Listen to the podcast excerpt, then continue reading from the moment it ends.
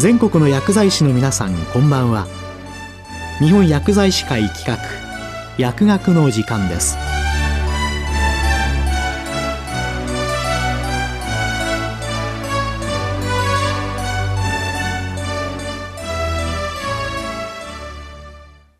今日は厚生労働省アワー地域で活躍する薬局薬剤師への期待。薬局薬剤師の業務。及び薬局の機能に関するワーキンググループ取りまとめについて厚生労働省医薬生活衛生局総務課小林彩乃さんにお話しいただきます。厚生労働省医薬生活衛生局総務課の小林と申します。今回は本年7月に薬局薬剤師の業務及び薬局の機能に関するワーキンググループにおいて提言が取りまとめられましたので、その内容を踏まえてこれからの薬局薬剤師のあり方についてお伝えいたします。昨年6月、薬剤師の養成及び資質向上等に関する検討会において、これからの薬剤師に求められる役割について提言が取りまとめられました。提言では将来的に薬剤師の供給が需要を上回り、薬剤師が過剰になることや、医療の高度化、複雑化や少子高齢社会の進展等の状況の変化により、薬剤師の役割には変化が求められていることが示され、今後求められる薬剤師像を実現するための薬学教育のあり方や、免許取得後の薬剤師の専門性向上にかかる取り組み、対人業務の充実等について幅広く取り上げられました。また、平成27年に作成された患者のための薬局ビジョンの達成状況等を踏まえた上で、薬剤師の業務について検討することとされました。これを受けて、同検討会のもとに、薬局薬剤師の業務及び薬局の機能に関するワーキンググループが設置され、本年2月より計7回にわたって議論が行われ、7月にその提言が取りまとめられました。急速な高齢化により医療ニーズが極大化することが見込まれる中、少子化により医療従事者の確保はさらに困難になると予想されており、薬局薬剤師が地域医療を担う一員としての役割を果たすことへの期待が大きくなっています。また、新型コロナウイルス感染症対策において、通常の調剤、服薬指導等の業務に加えて、多職種と連携した様々な対応が求められるなど、有事への新たな対応も求められています。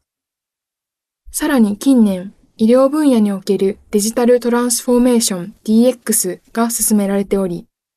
情報通信技術等の発展に伴い、薬剤師を取り巻く環境が急速に変化しています。取りまとめにおいては、こうした時代の変化や技術の進展等の状況を踏まえて、今後の薬局薬剤師の業務や薬局の機能のあり方について基本的な考え方を整理するとともに、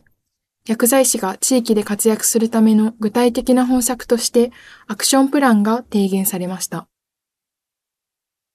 アクションプランは対人業務の充実、対物業務の効率化、DX の推進、地域における薬剤師の役割の推進という4つの観点から取りまとめられました。まず、対人業務の充実についてです。薬局薬剤師の業務としては、処方確認や服薬指導などといった処方箋受付時の業務だけではなく、それ以外の対人業務を充実させることが重要です。例えば、令和元年の薬機法改正では、調剤後のフォローアップが法律上の義務として明確化されました。調剤後のフォローアップは医薬品の適正使用の推進や服薬アドヒアランスの向上などの効果が期待されるものであり、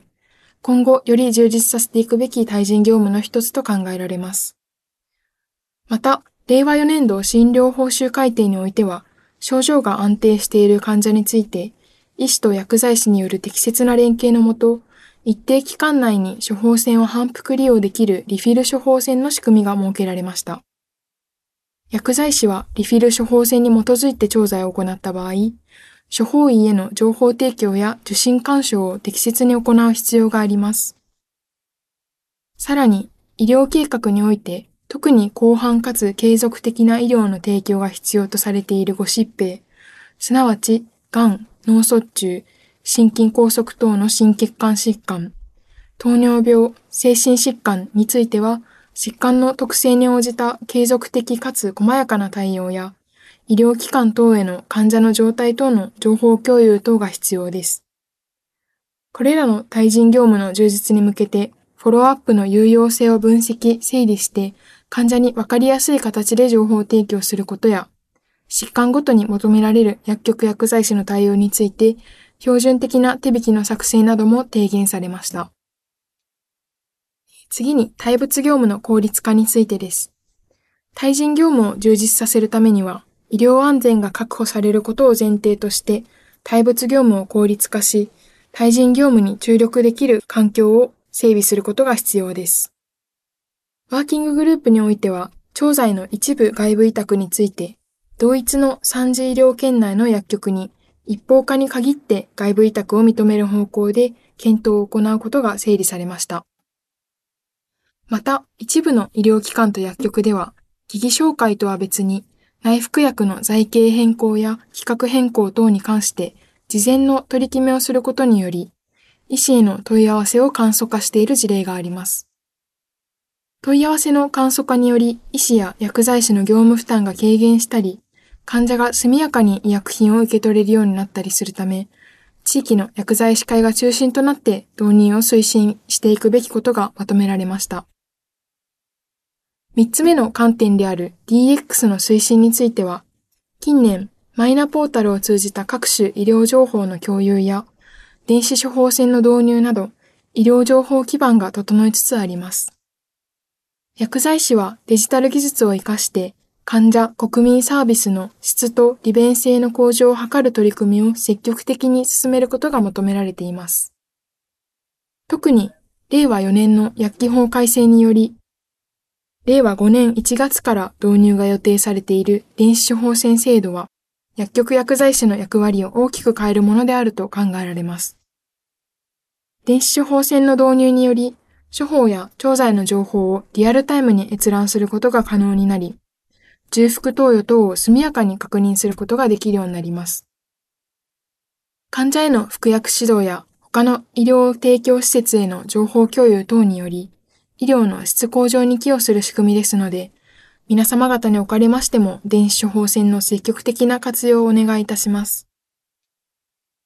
四つ目には地域における薬剤師の役割の推進という観点が挙げられました。地域包括ケアシステムのさらなる進展が求められる中、薬局薬剤師は他の薬局や医療機関などと連携して、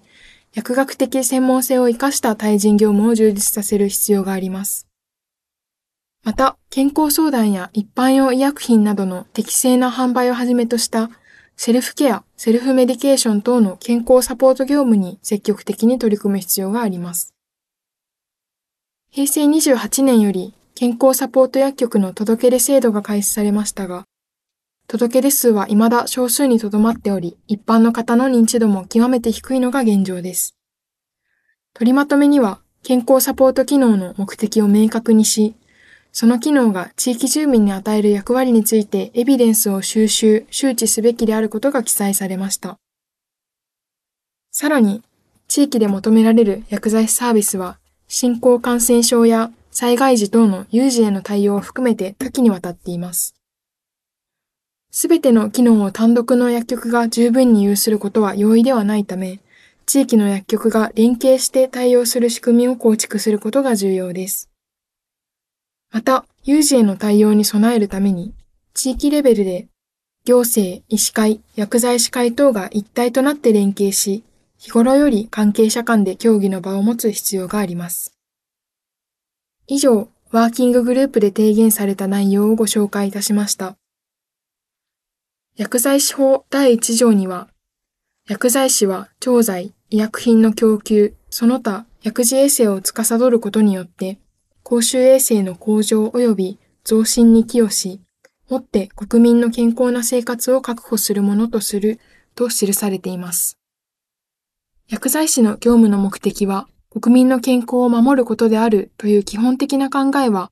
時代が変化しても揺らぐものではありません。その一方で薬局薬剤師に期待される業務のあり方は高齢化の進展、医療の高度化、薬局薬剤師 DX と時代の要請により変化していきます。薬剤師の皆様方には時代の変化に適応しつつ、住民や患者の生活を支える臨床の担い手として、国民のニーズや期待に応えるべく取り組んでいただきますよう、引き続きどうぞよろしくお願いいたします。最後にご紹介となりますが、10月17日月曜日から10月23日日曜日までの1週間は、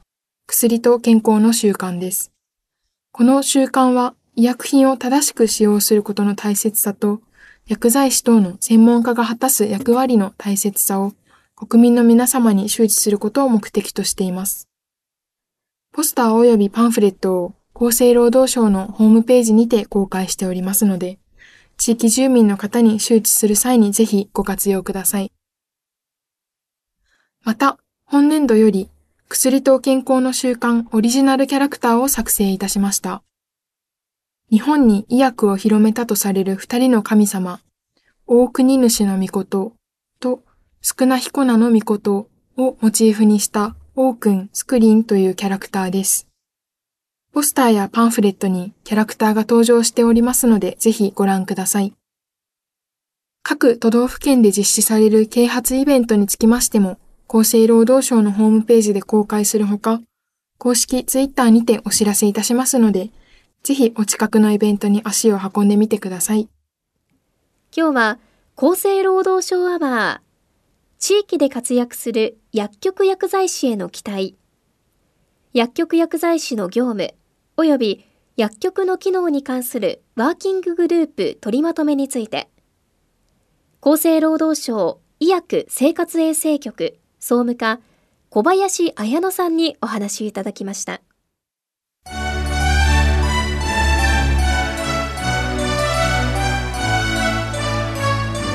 日本薬剤師会企画